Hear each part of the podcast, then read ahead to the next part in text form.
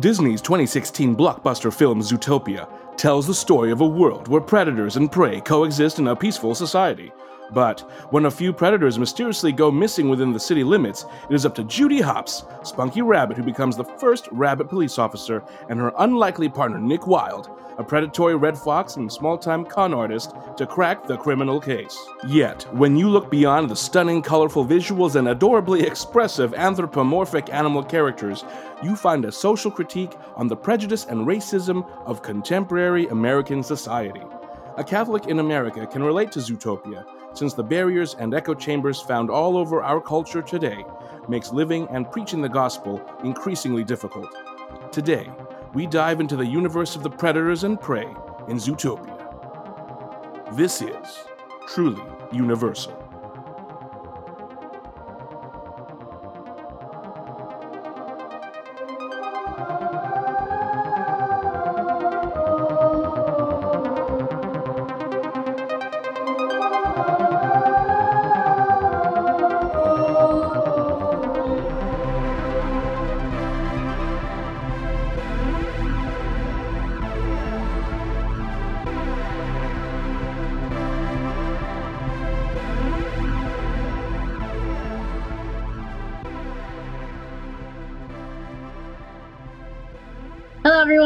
Welcome back to Truly Universal, the podcast where we discuss all things Catholic in another universe.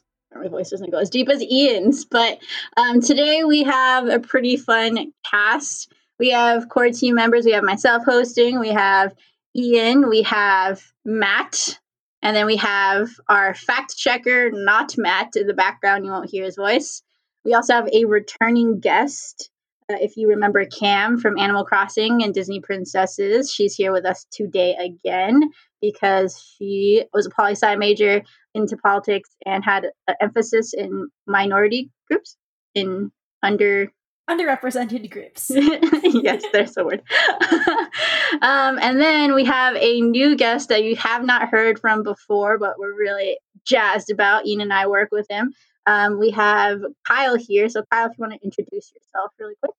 Yeah, uh, my name's Kyle. Uh, I work with Ian and Meg. I was a student at USF. Um, I got my degree in um, critical diversity studies with a focus in African American history. Um, I'm also a STEM minor, so shout out to all my STEM people. Um, and then I also got my master's in uh, teaching. Um, yeah, just uh, happy to be here and um, can't wait to talk about all the fun facts in Zootopia. Thanks, Kyle, and thanks for being here. Thanks so much. Uh, so, we're just going to start off right off the bat. If you were an animal in Zootopia, which one would you be? I'll give you a second to think about that. We can start with Kyle since you're you're new here. Um, man, I either I either have to go with the the polar bears that are like the the gangsters for the what is that whatever that little rodent thing is. I definitely He's have a to mouse. be The mouse? yeah. The He's a ma- is it a mouse. mouse? yeah. It looks like I don't know what it is, but definitely a polar bear or uh, a rhino. The, one of the rhinos from Zootopia. Wait, M- Mr. Big is an Arctic shrew? Oh, that makes sense because he's with polar Ah. bears. Oh my god. Dang. Okay. I that was doesn't make today years old when. I just thought he was just a random mouse. He's actually related to polar bears. Wow, now I feel really insensitive to Shoutouts to Zootopia's uh, art team getting all the as many facts correct about animals as they could. I'm I'm glad you said something because this whole time I thought it was a little rat that just happened to live in the snow. It made no sense. I was like, why does it have polar bear henchmen? hey, we have cross species friendships, okay? Yeah. Now that we know it's an Arctic shrew, that makes sense. M- mice can't survive in the snow. Anyways, don't doubt anyone mice. else? Don't doubt So mice. nice. So you, how about Ian? I uh, anything from the bear family. Uh, a panda would be useful. Um, uh, no, you know, let's, let's lead. I lead grizzly. It's just you know, I've, I've, they've always bears have always been my uh, spirit kind of animal. So uh, go bears. Let's go. University of California, Berkeley. Um, I agree with that. yeah. So I'd be a bear. Only time you see a grizzly bear though is when they're at the like mystic spa thing. that's true. That's true. But yeah, yeah. Thanks for that.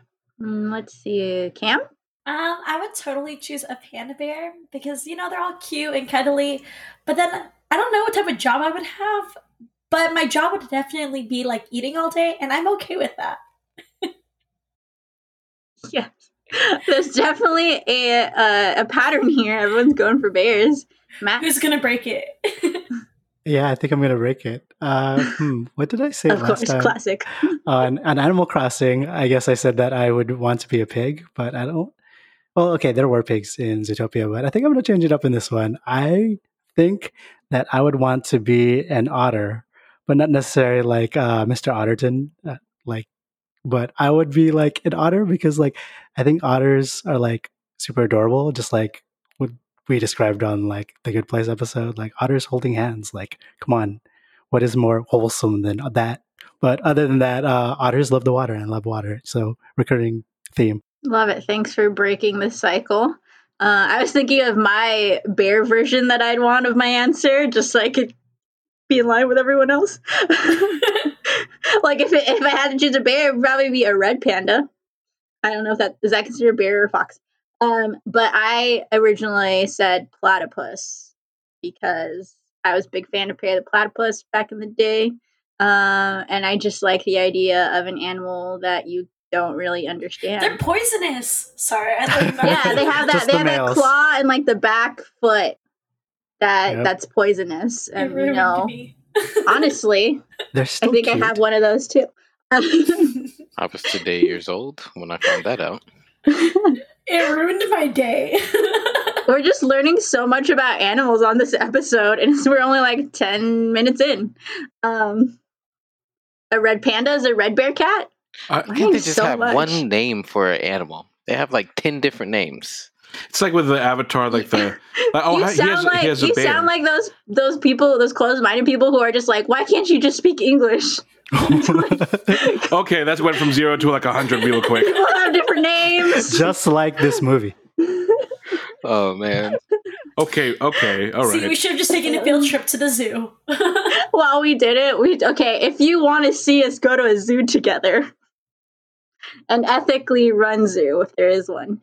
Uh, Um, Ian will teach you all the Latin names. Ian will read These all are, the Latin uh, names. this is uh, Soldier Boy. Soldier Boy, tell him. I can vouch that Cam knows a lot of fun facts about animals. I know so many random fun facts about animals. I went to the zoo Today's the day, Cam. Bring them out. All right, so we will go on to one of my favorite segments to do on podcasts, which is the Would You Rather. So now we're all amped up on animal facts. We're ready to talk about Zootopia, and we're going to dive in and be like, what are these Would You Rathers? What would we do if we were in the world of Zootopia? So, number one, would you rather grow up in the country like Hopps did and then move to Zootopia, wide eyed, bushy tailed, full of dreams, or grow up in Zootopia already, living, being born into this progressive zoo utopia or animal utopia. Uh, I feel like like I'm very accustomed to like like I grew up in the suburbs and then kind of like ended up like going to school and working in like a big city. But I feel like for me, like the closest thing to do would be to grow up in the countryside. Not even necessarily because I think the suburbs are super like the countryside, but like I guess it's because like my parents uh being uh immigrants, like they came from like country kind of like agriculture and then i feel like that sort of upbringing is like something i sort of relate to through them and it's something i feel like i would like to experience because i feel like it's a different to come f- to be born into this into the city and just kind of like but like being someone who goes into it is like a very different experience so i feel like that's something i identify with more I would kind of mirror it from uh, like for, in my life. I I was born in Oakland, lived there for a little bit, and then I moved to Vallejo, which is um, more suburby at that point. Um, I mean, Vallejo is a city, but we lived in the suburb. And then um, whenever I go back to Oakland, though, I feel a strong uh, this, this sense of like a connection there, even though I don't really remember too much about being there. So I think I would like to be born in Zootopia, kind of could just mirror that, you know, born in Zootopia, go live in the country, and then when I come back, I just have that song playing in my head, like uh, Zootopia, um, Concrete Jungle, Where Dreams. Or wait a minute, that's not. I'm confused. Okay, sorry. Way Is that, is that a Giselle song? Is that a Gazelle song? No, I don't think so. I think that's something else. I was like, uh, I don't know this one. where where dreams don't come true. There's nothing I can do. Oh wait, no, no, sorry, sorry. How about you, Cam? Um, I feel like I would want to grow up in Zootopia because I like how it's divided into different regions. So it's kind of like California, you know? Like if I want to go and experience a different season, I can just go to somewhere else. And I thought it was kind of cool how you can have like just be so close to snow and then like go one region over and then all of a sudden you're not. Yay. it's a vacation. Uh, I think for me, I'm definitely a city kid. I mean, I grew up in the city and then went to school in the city, so I would have had to have grown up in Zootopia, and I just, I think I would have thrived. I would have definitely thrived in Zootopia for sure. Definitely. Thank you for those answers. Uh, I'm looking at this question, and sometimes I feel like I, I think of that um, that stereotype people have, where it's like if you didn't grow up in the city, you have you're super prejudiced or like you're super um, sheltered or don't know what's going on. But you see in the movie Zootopia that there's that equal exposure to discrimination, whether you're in the country or the city, uh, which is a really interesting take on on everything and kind of um, shuts down those those stereotypes that go on. Um, but I, I do like Ian's. I think I'd go for Ian's answer. It's like born in the city, live in the countryside to see what it's about, learn what learn what like the suburb life has to teach me morally, and then go back to Zootopia. Right? That'd be kind of a cool route. Next, would you rather?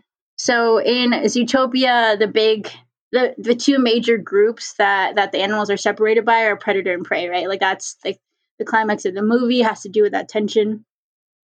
So, if you were in this universe of Zootopia, would you rather be a predator or prey? At one point of the movie, are we talking about? oh. I well, spoilers. Uh, I think I would. Um, I don't know. I prefer to be a bear. I'd be. I'd be predator. I mean, bears have a a wide variety of things to eat. They eat. They're omnivorous on some level. So, but yeah, I I, I wouldn't mind being predator. Just uh, I'm sorry. I just love bears so much. You just can't. You can't stop this. It's just. I have a Win- I have a Winnie the Pooh onesie. That's right. I'm admitting it online. So you wear red crop tops every Wednesday? Nope. nope. Nope. Nope. It's a whole onesie. It's not. Uh, not- okay. Okay, I mean, that takes you can't handle that midriff to new meaning. Uh, you uh, you can't handle my midriff. I was. Uh, maybe uh, we might need to delete. Who knows? We might, we might delete it's Just- up to just you. bring it up in audio Ethan. Do you feel uncomfortable? You can take it out. I felt uncomfortable after Wickham's.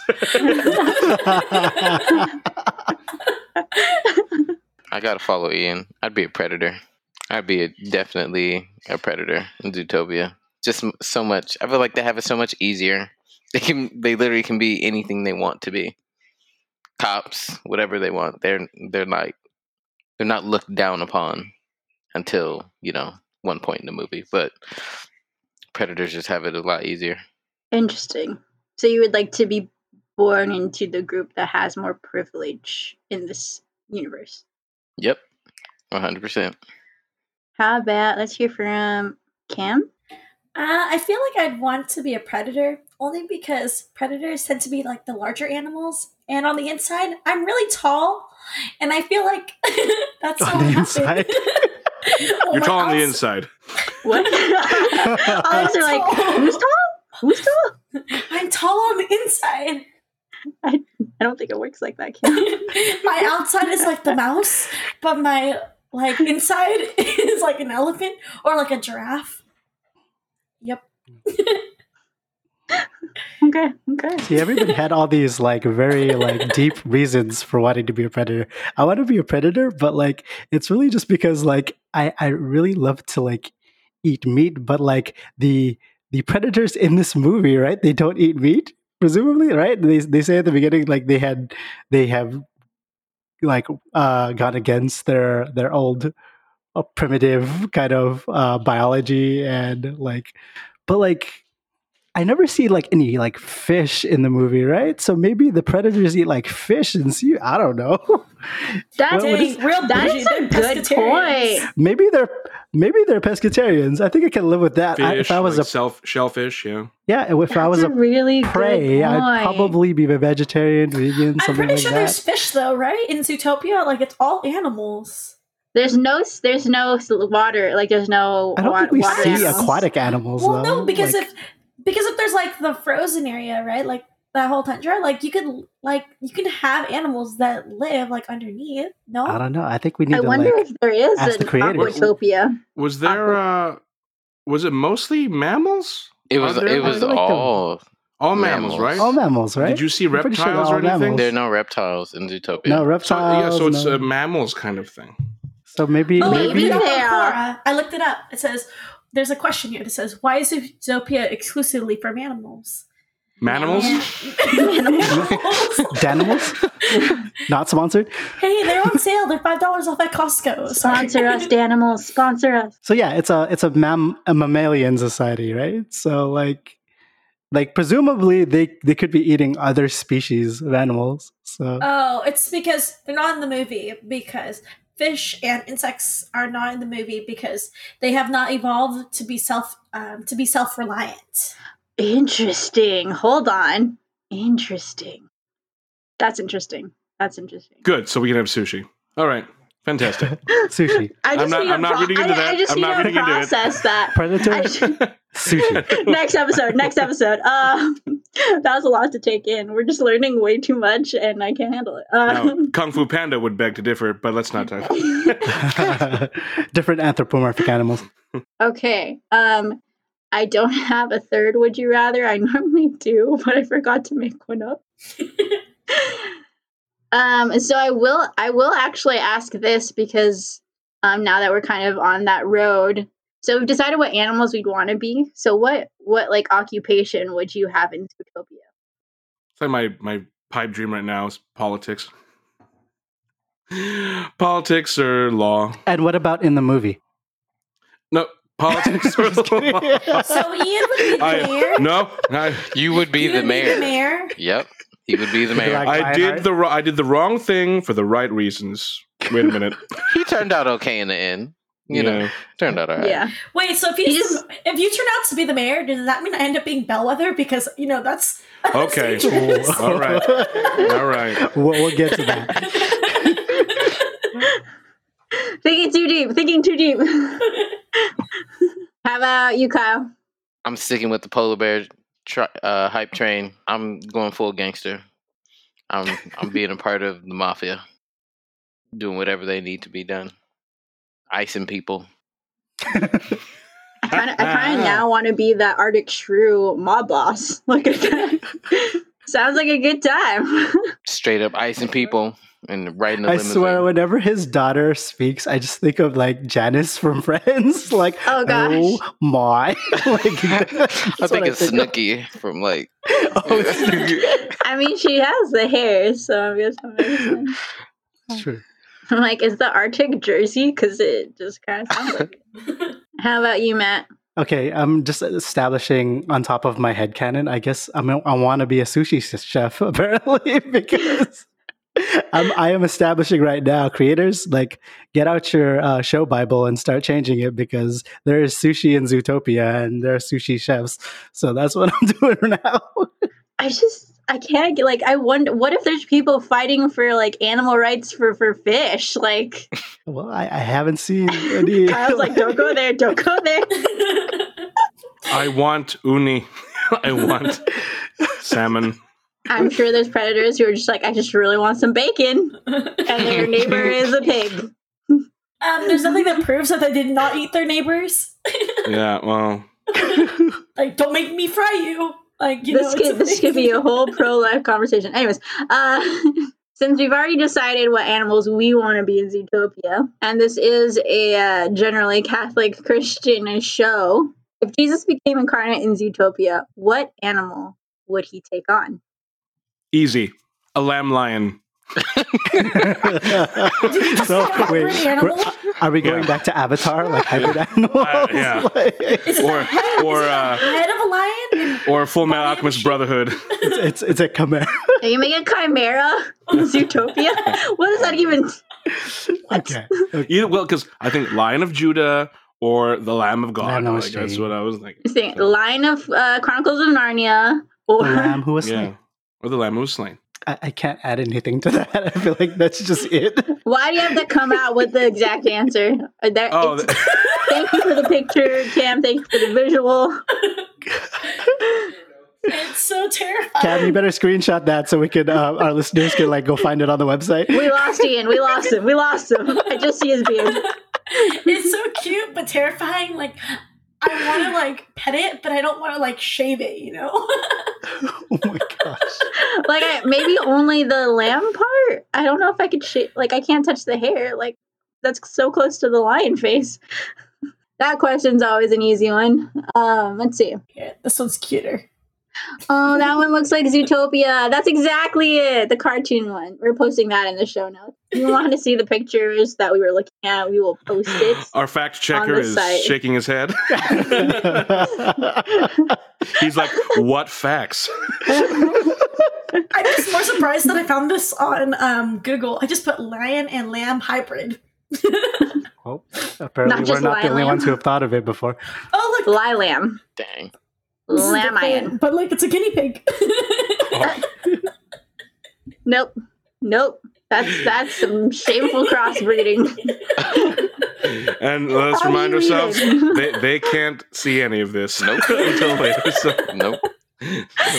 It's like guinea pigs and lions. No, no, no. No, no, no. no, no. All right. So we've gone through a lot of the, the fun questions. I think we're, we're gonna we're gonna dive into what the people really came here for. Uh, we're gonna look into Zootopia, into the morality, social justice aspect of it all. Um, it's interesting because there's a lot of mixed reviews when it comes to Zootopia.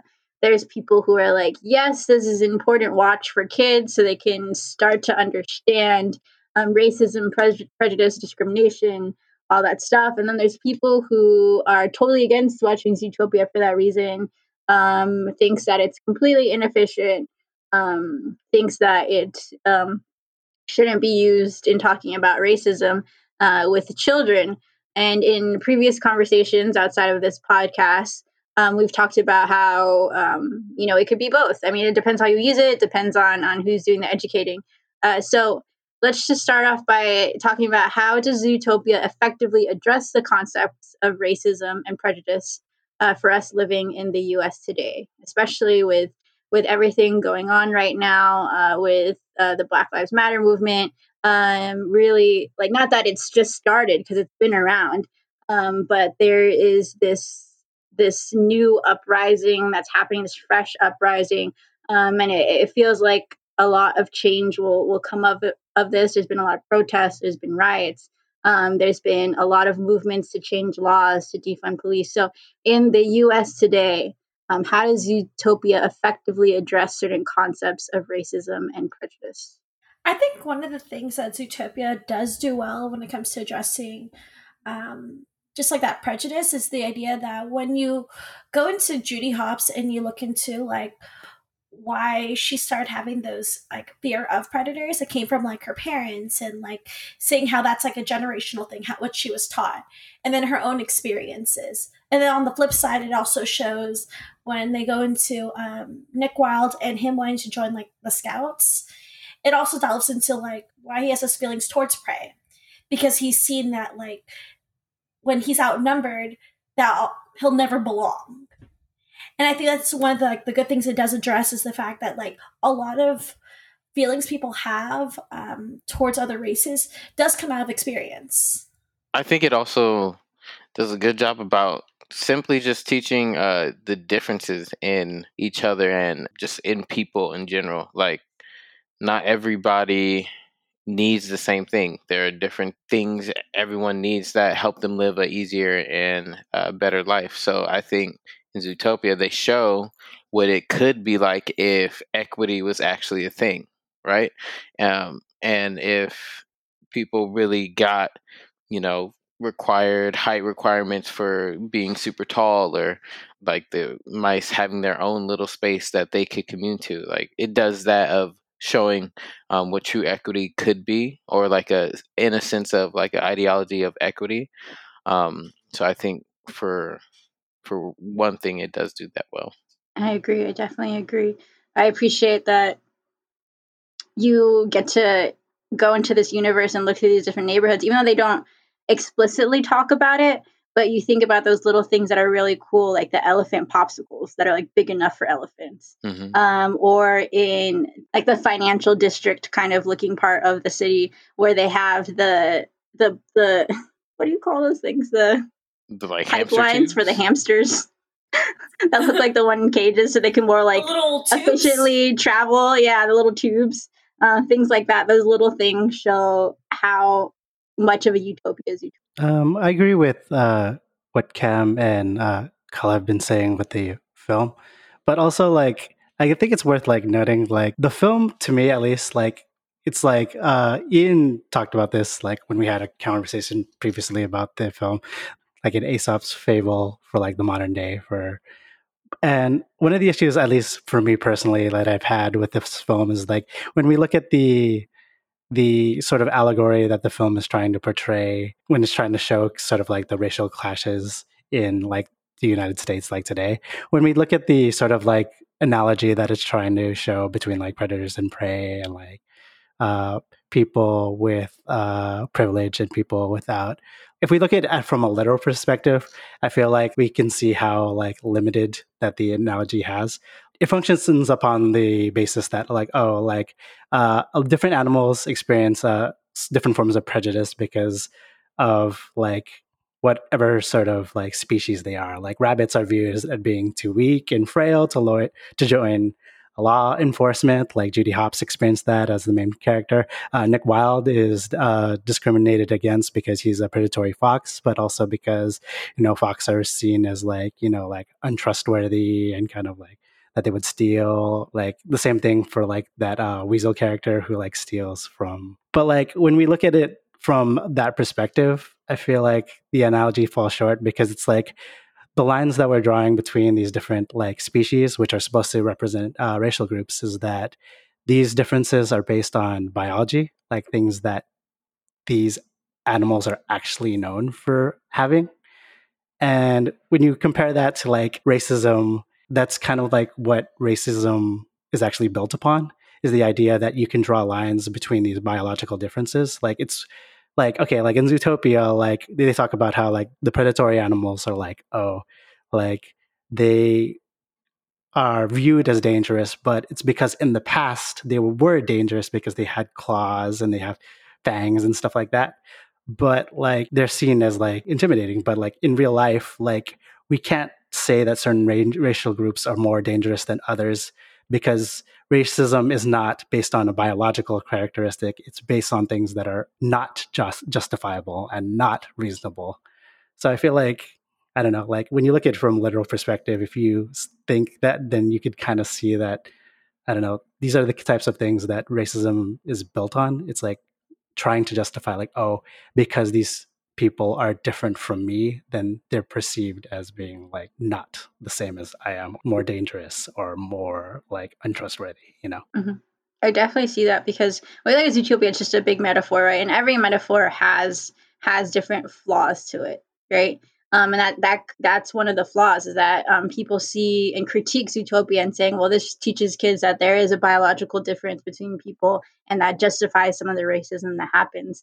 And so that is a flaw that we could we could see within the metaphor because that's not true. Like um, people that are feared, there's no reason to fear them. Like the, the people that that parents tell their kids to fear based off the color of their skin, there's no reason to fear them because they're just like us. And so like there's no us in them. It's like a we.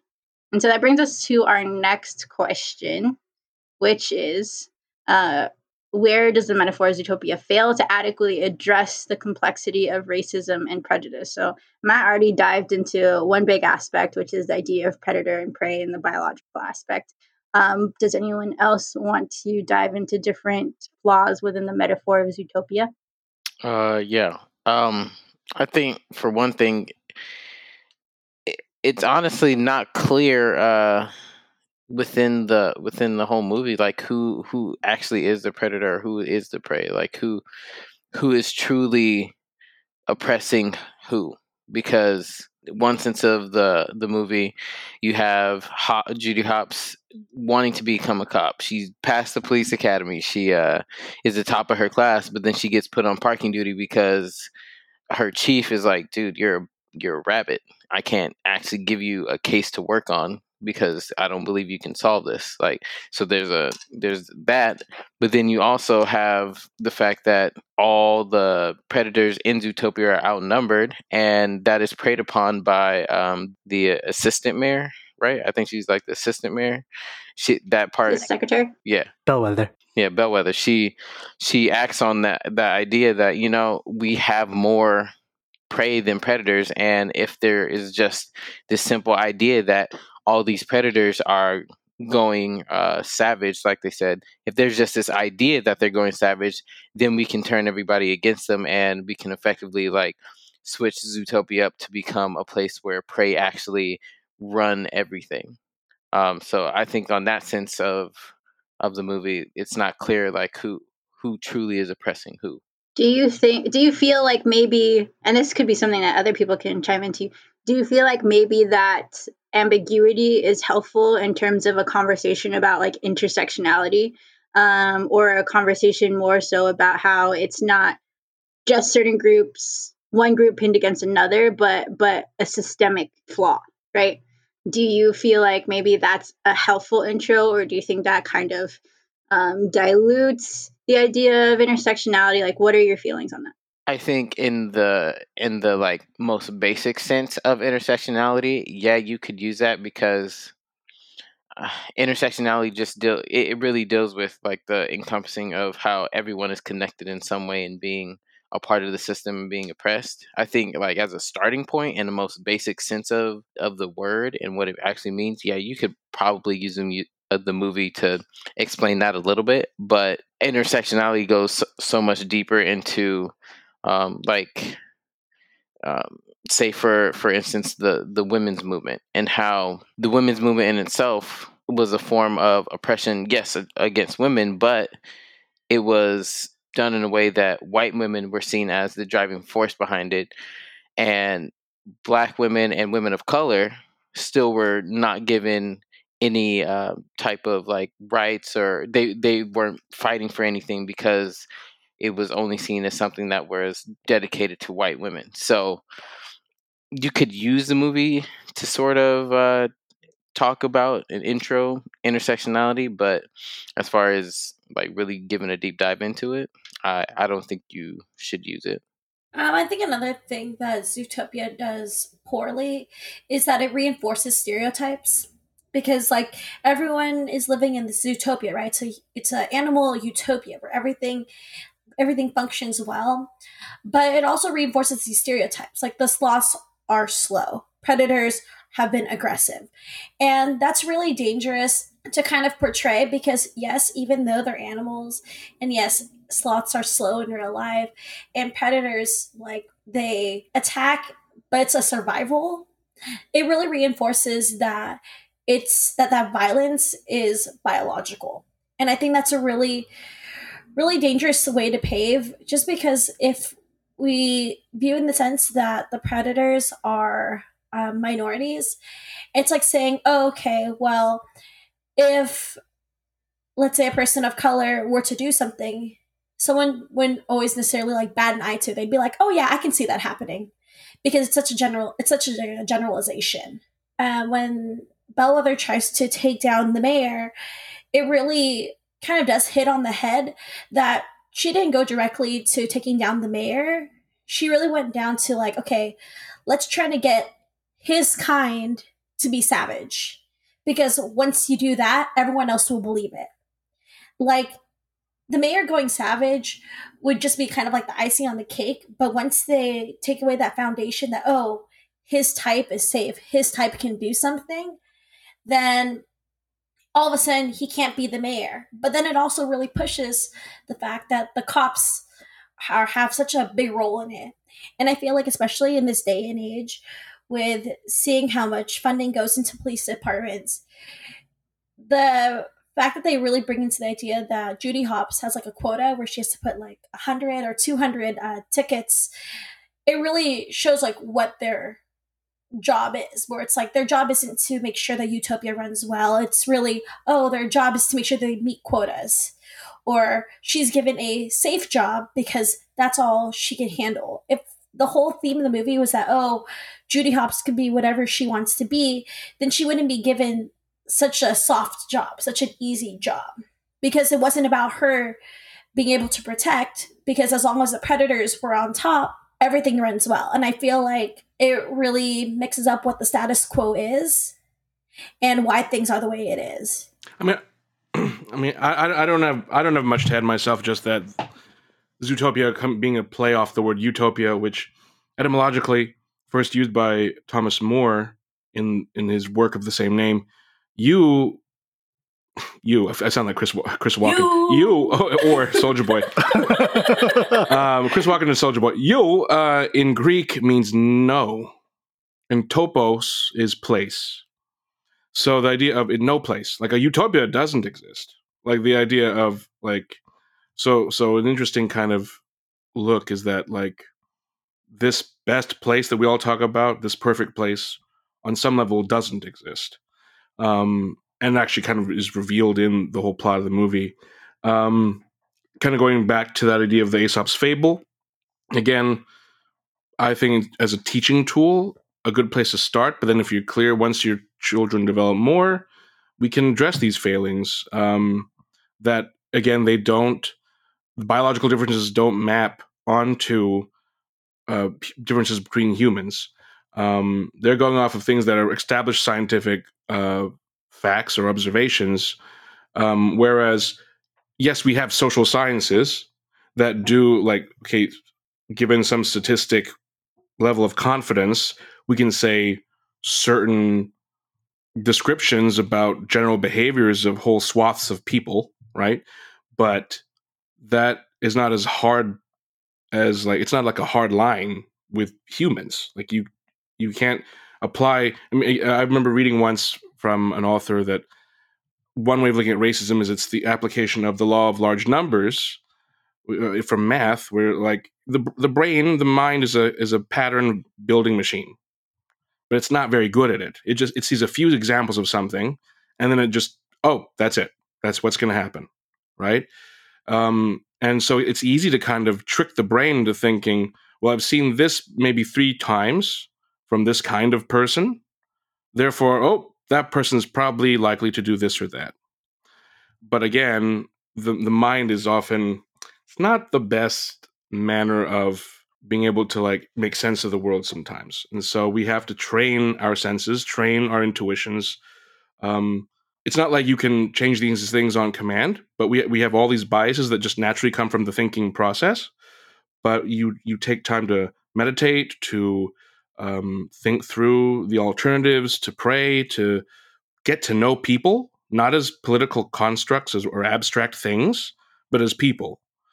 You know, um, and I think that as a springboard to launch from, I think Zootopia is good, but of course we will always be better. We will always keep improving. Yeah. Uh, you you brought up a good point, and it makes me think about I mean, the, the part that I really like about Zootopia is when they start going into Nick's background story and why he acts the way he does, and looking at how those biases, how those stereotypes we create in our head, how that affects the actions of another person.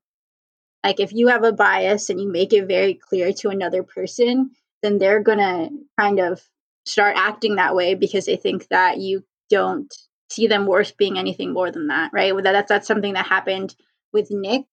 Uh, he originally wasn't wasn't like a bad fox. Like he was a good little fox. He was a cute little fox. For real, was Adorable. bullied.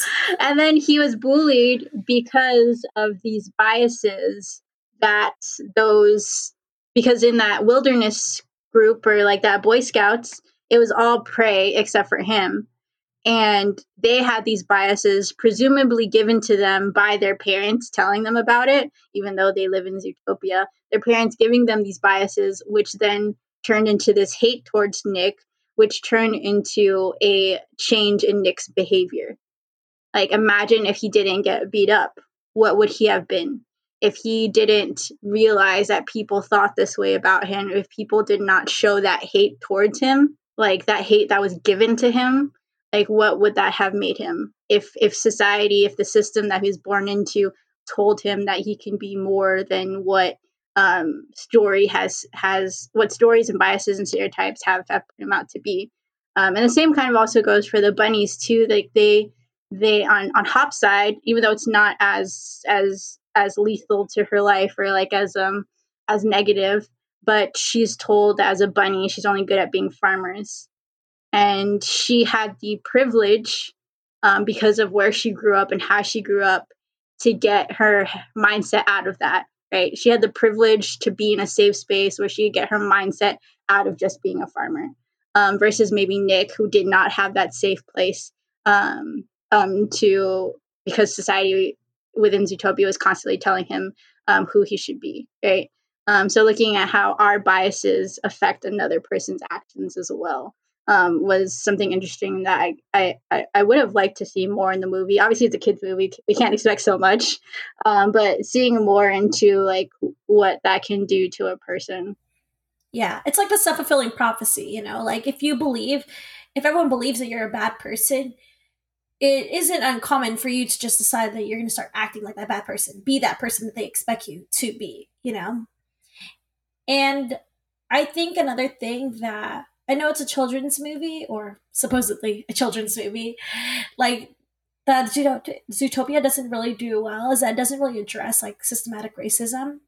Like even though it's a big concept, like they could have um, they could have discussed um, those prejudices and those biases in a different way because the theme of the movie when it gets to the end spoiler alert is that um, is really behind the reason why um, the predators are going savage.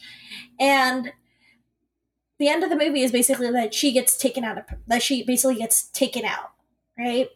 And that really fails to address that whole systematic racism because it basically says okay nothing is wrong with the system but it's just a bad person. And i feel like that even further um, that further pushes along racism because it's like saying okay well it's just one bad person. It's just one bad person. And like while the same thing can be said like for um like for cops nowadays right? Where it's like oh it's just one bad cop right? Well on the flip side it's also where people where it's so celebrated where it's like oh well this person of color did something great. It's like well no they didn't do something great be- just because they're a person of color. It's just because they did something great and when we kind of limit it down to oh it's just going to be like one bad person like once that one bad person's taken out everything's going to be solved. You know i feel like that's a really fictitious fictitious thing to believe because it's like saying oh if there's one cop in a police department who gets arrested all of a sudden now what the rest of the department's going to be fully functioning and well. No it takes retraining. It takes there's a lot of things I've kind of built into that that creates change. It's not just oh one simple easy thing. Definitely, because at the end of the movie, it's like if you're a kid, you're totally satisfied. You're like, you're like, ah, Hopps is taken seriously. Oh, the fox becomes a police officer, but it doesn't address the system of like the police force of law enforcement. Like, is does anything change just because they hired a fox? Does that mean that they do anything differently? Um, those there's still those biases there, and we we ca- we can even see that today. Like, um, like just because you hire a certain amount of people of a certain um, a certain race or ethnicity doesn't mean you're less racist, right? Doesn't mean you're you're more really more inclusive like there's a difference between like diversity and like actual like real equality and equity right But I also wouldn't. I also wouldn't discount what the seeds of hiring more people of whatever you know color you would need or or persuasion you would need. It would plant seeds for something later. Hopefully, if if that's you know what I'm saying. Like it it it's it it, it won't be something necessarily tackled right away, but um, you you can you can attack in both ways in a sense. You can hit in a long term sense by planting seeds, but also dealing with current symptoms that we have now. very true like that exposure to to different to different people and to their stories can can do a lot as well I feel like in response to what Cam was talking about, I wish that the film had like a greater call to action of what is we ask of the audience like watching it. Just Mm. because like Yeah. Like we, we were talking about is like the idea that what is established like everyone's biases the stereotypes towards animals like the the world is largely the same before and after bellwether is taken out. Because honestly like it should be more about not just her but like all of that. And like what we should do as people what they should do as animals like in who they elect in who who they how they interact with each other and I feel like I think that's where the film kind of misses its mark in its epilogue is like, so what happens now? And like, Hmm. what will cause for change in the future? Because what we ask of ourselves and what our responsibility is to each other is what's important, not just taking out one bad sheep. Mhm. one bad sheep, one black sheep. Uh, um, that kind of dives into the big point of common good solidarity when it comes to Catholic social teaching. Uh, looking at how, at the end of it, it should be this call to action to care for one another. It's not just bad guys versus good guys, which, when we look at different narratives, can be really problematic because that teaches kids like there's always a bad guy. So there's like always going to be an enemy, and it doesn't reinforce an idea of common good or an idea of solidarity um, with other people. Um, in our previous conversations about Zootopia, we did talk about the tension between individualism and collectivism. Um, that that difference in in cultures that people have, like we could say maybe like Western culture, American culture is very individualistic, whereas like some Eastern cultures are more so collectivist. Like um, uh, most of us in here are Filipino, and we know that everyone's always about family, right? And it's like you don't say no ever, and that comes with a whole bunch of problems about about um, boundaries. but at the root of it, there is this idea of collectivism in like Eastern culture um, that isn't so much in Western culture. Um, there because like the American dream can tend to be very individualistic, right? Versus um, thinking about common good and solidarity. Um, growing up in in the Bay Area, like things like thinking about like solidarity is is something that that we grow up hearing, but in other parts of America um, that aren't like big cities, the idea of solidarity sounds limiting or sounds toxic in a sense, right? Um, so, if anyone would like to talk more about that tension between individualism and collectivism, the idea of the American dream in terms of Zootopia. Yeah, um, I think I think it it definitely hits on that um, in the sense of it's uh, in America it's such a individualistic uh, like idea, right? So even even in uh, the the sense of like uh, black um, historical figures like Booker T. Washington, pull yourself up by your bootstraps.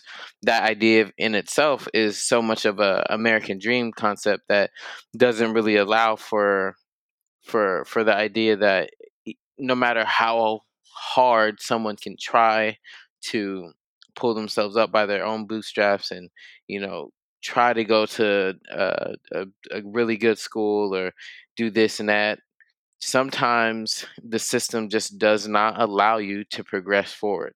It won't allow you to progress forward because there are things set in place like redlining like you not being able to get a loan or certain things like predatory loans that just don't allow you to continue to progress forward and you are always going to be stuck in the sense of I have to stay where I am because I can't move past um, the idea that I can't go to I can't get to the American dream. Um, and you always have the uh, the stories of LeBron James and um, Deshaun Watson, people like that that have come from nothing, but have been able to make so much out of their their situations because of the skills that they've been granted. Um, when in fact those stories are really just one offs, and you can't look to to these athletes, these star athletes, or or actors or famous people as like a sense of, hey, if they can do it, you can do it. Not necessarily. It takes a, a certain amount of skill, a certain amount of luck to even get to to the starting point where these people are. So, just that in that sense, you can't look at what Judy Hopps did and be like, yeah, if she was able to do it, then how come so and so can't do it? Well, it doesn't always work like that. It doesn't always offer that opportunity um, to become a, a, an outstanding cop, to do certain things, to to solve a big case. That's not always going to be the the situation presented. Yeah. And a lot of those like star athletes too, like we forget that they had some kind of community that helped them even though we say like they did it on their own, like they just worked really hard, they're like the model, like minority or whatever, they had someone who believed in them and they had a team and they had they had a, a community right we look at zootopia where like um judy hopps even though her parents hoped that she would hoped she would be a, a, a ticket made. um they still supported her um, and then you look at like Nick Wilde's character or others where they didn't have they didn't have a team. They didn't have people who believed in them. And that made a big difference into where they are. Uh, I remember attending. Uh, I went to another Congress talk led by. Um, he, he's now the retired president of the Dominican School of Philosophy and Theology, and he just started his first line. He just goes, comes in, uh, Father. Um, oh man, I can't remember his name. Uh, I mean, it's, it's going to annoy me, but um, he was also a keynote speaker for in Sacramento for us. But um, what he said, he said this one line, and I my mind went blank. It was like the individual is a social construct. And then like for the next minute, I was like, what? I just I just completely and it makes sense. He says, think of it, is there such a thing as an individual? a person completely, totally dependent on themselves alone.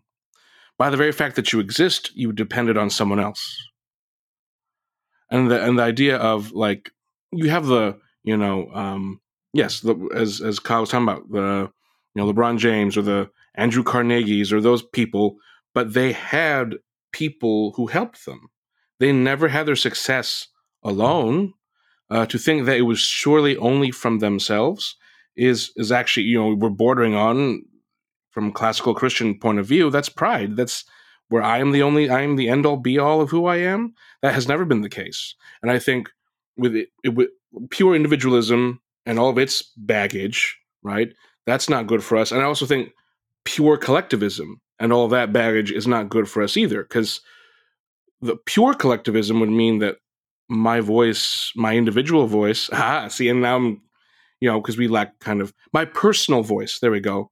We are persons. We are in relation, right? Um, and that relation doesn't wholly erase who I am, but it also must have some kind of common good in mind. And I remember talking about this before earlier today with you, Kyle, about the idea of just kind of going down what you were saying earlier about how yeah, Booker T. Washington had this particular way. And I was like, that sounded a lot like Americanism in general. Um, Americanism leans that way. Um, and Meg earlier says about Eastern cultures leaning the other way. Um, I'm, I'm, I'm Aristotelian. I think that if you have two extremes, the truth is probably somewhere in the middle. Um, yeah, so I'll shut up now. Finally, just kidding. Thanks, Cam. Thanks, Cam. I, I appreciate it. I always love talking with with your presence. I think we talked a lot about what we like, what we don't like in terms of the metaphor of Zootopia. So now we'll have a little bit of a imagination exercise. If we were to rewrite Zootopia, bring it back, turn it into a musical, I don't know what you want to do, but uh, if we were to rewrite Zootopia, us five and a half in here. Fact checker's a half. Oh, I was like, am I the Well, half? That's No, we're talking that's about the dignity of the human How, person. He's a whole person. how person. dare you? Social justice teacher over here. Five and a half. I'm just kidding. Fact checker, you can be a whole person. Not because I told you, but because you are. Um, so if us us six in this uh, uh, podcast, if we were to rewrite Zootopia, what would we do differently? What would we keep? What would we emphasize? What would we just do completely? What would we take out? I would say at the end of the movie, um, after um, Nick Wilde becomes a cop, to really emphasize that, like, oh, there's also other prey who also end up joining.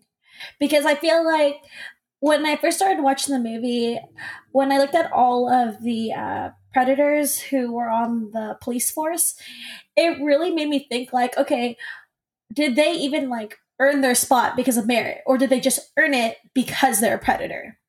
And i feel like if they want to really make an impact on the fact that like oh it's the idea that like you know you can be any bunny can do it you know? You can be whatever you want to be. I had to throw in the pun. But like if you're going to throw in the idea that like oh you can be anything you want to be then you also have to like demonstrate that. Like the fact that the system is changing to allow that to happen.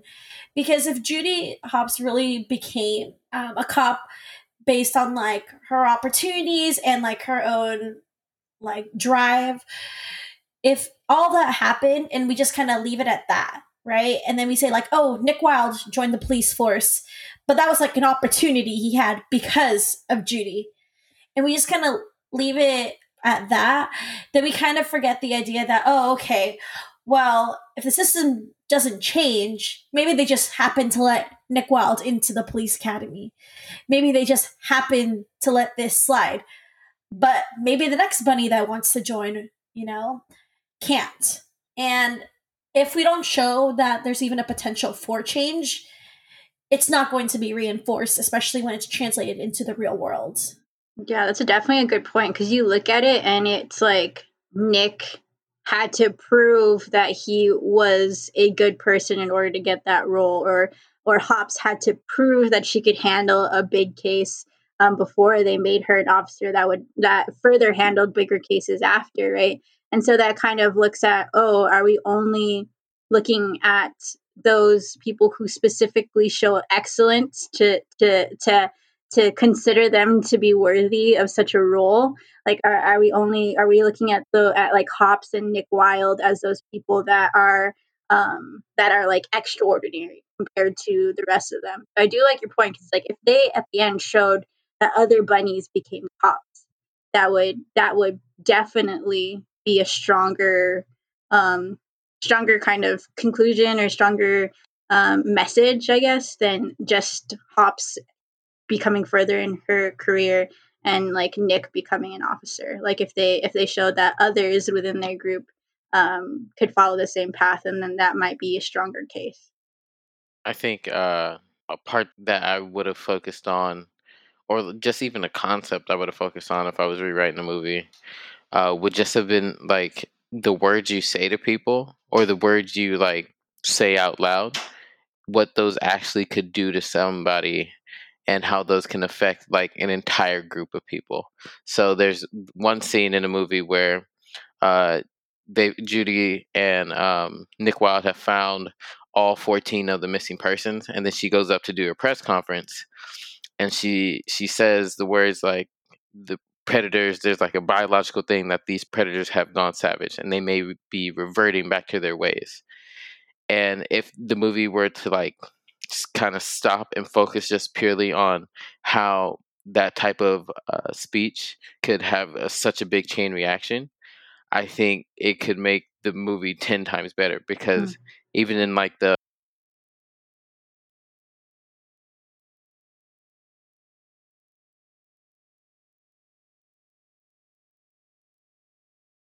them now Mm. but I Mm. am them. I am a predator. Technically, I technically am a predator.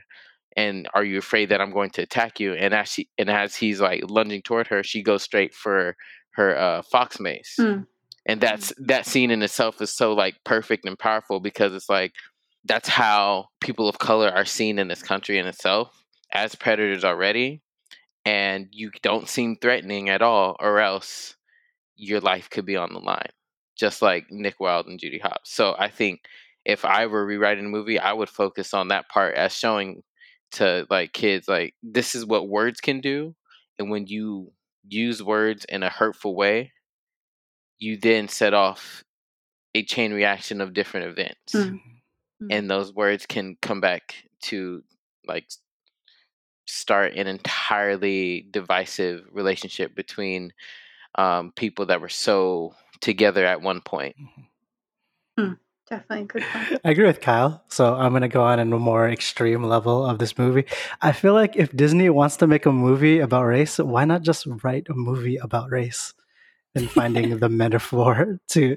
Because we we have so many Disney movies with like people already. Like I I, I get that they wanted to make like a buddy cop movie, but they also wanted to talk about race, and they had these like. But like I felt like by making it a metaphor, it's always going to be in some part incomplete or Mm. not, and it won't completely suffice. I feel like there's value, and I'm not saying like throw out this movie entirely because I do think that we've touched upon there are great things about this movie. But I feel like why not just take the next step and just like write an actual movie about like you know that's Yeah. just my hot take. But yeah, We're ready for it, Disney. Enough of this putting juice in the Robitussin. Like we just we want just give it. Just make it make it happen. We'll just call the movie 2020. This is traumatizing. This is traumatizing. don't, don't worry. We'll say it's we'll say it's PG 13. There we go. But they have to do it like Pixar. they can't just be straight. It has to be like Pixar cartoony if they're gonna talk about But yeah, something so I'm not saying not make it cartoony. I mean, but like use people. I just feel Real like people. like the the Filipino one where he floats and that's supposed to talk about um sexuality. you only get that if you read Tumblr or Twitter. Tum- Tumblr. Tumblr. Wow. On Tumblr. What's Tumblr? All right. Look at look at okay. All right. Is my millennial showing? Can, can I find that on That's TikTok? cup. I always ask my students, I'm like, do any of you still use Tumblr? And the ones that raise their hands are like the artists or like the, the kids that, that I that I, that laugh at my jokes. So I'm like, you have an older sibling, don't you? I I mean I wouldn't know. For me, um, I'm not. Uh, I was never good with writing, like you know, plays and stuff, that kind of thing. I'm more of a, you know, I, I I act on the side, and so it's just in terms of you know, who brings it to life. Like I would think about what who would I have direct uh, this new Zootopia. I mean, Spike Lee still around?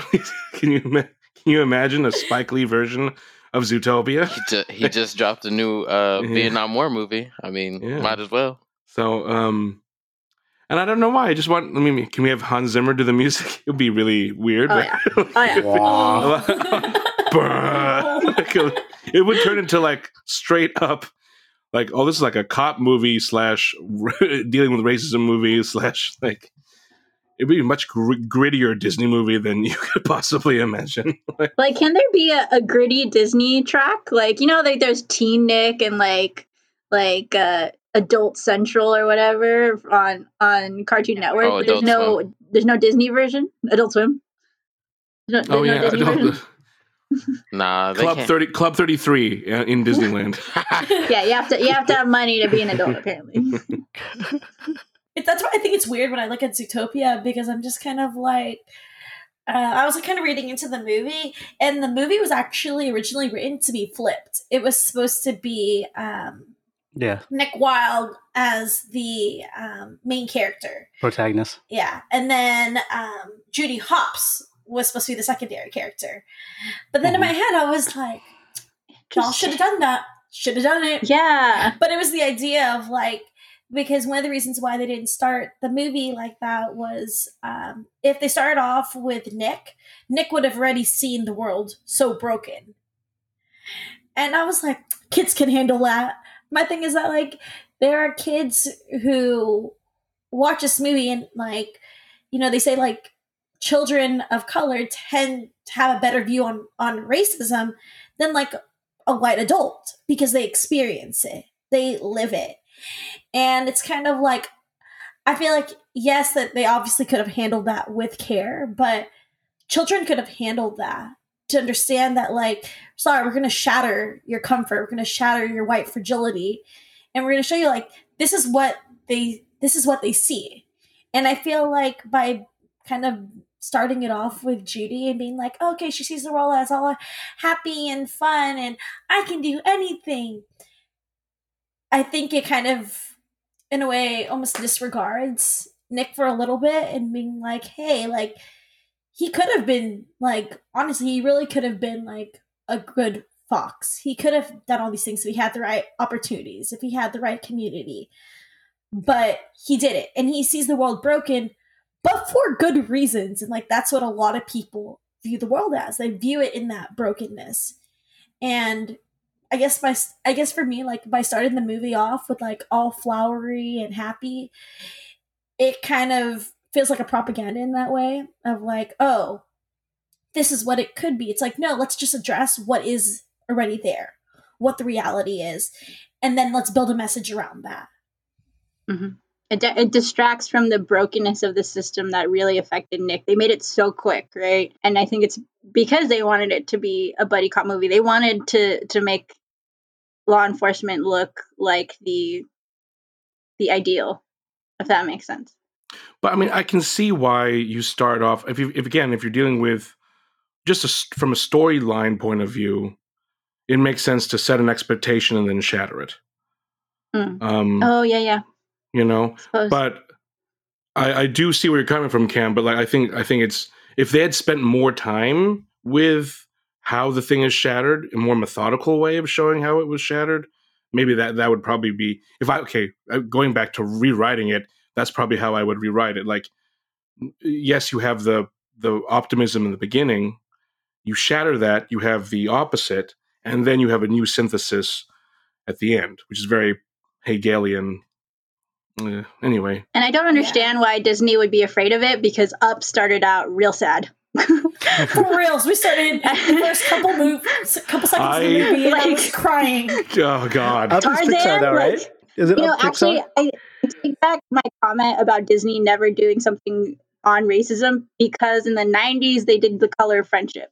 And I rewatched that movie and I was like, this is needed now. They did. Um, it talked about racism, it talked about apartheid in um in South America or South, South, uh, Africa. South Africa. South, oh wow. South Africa.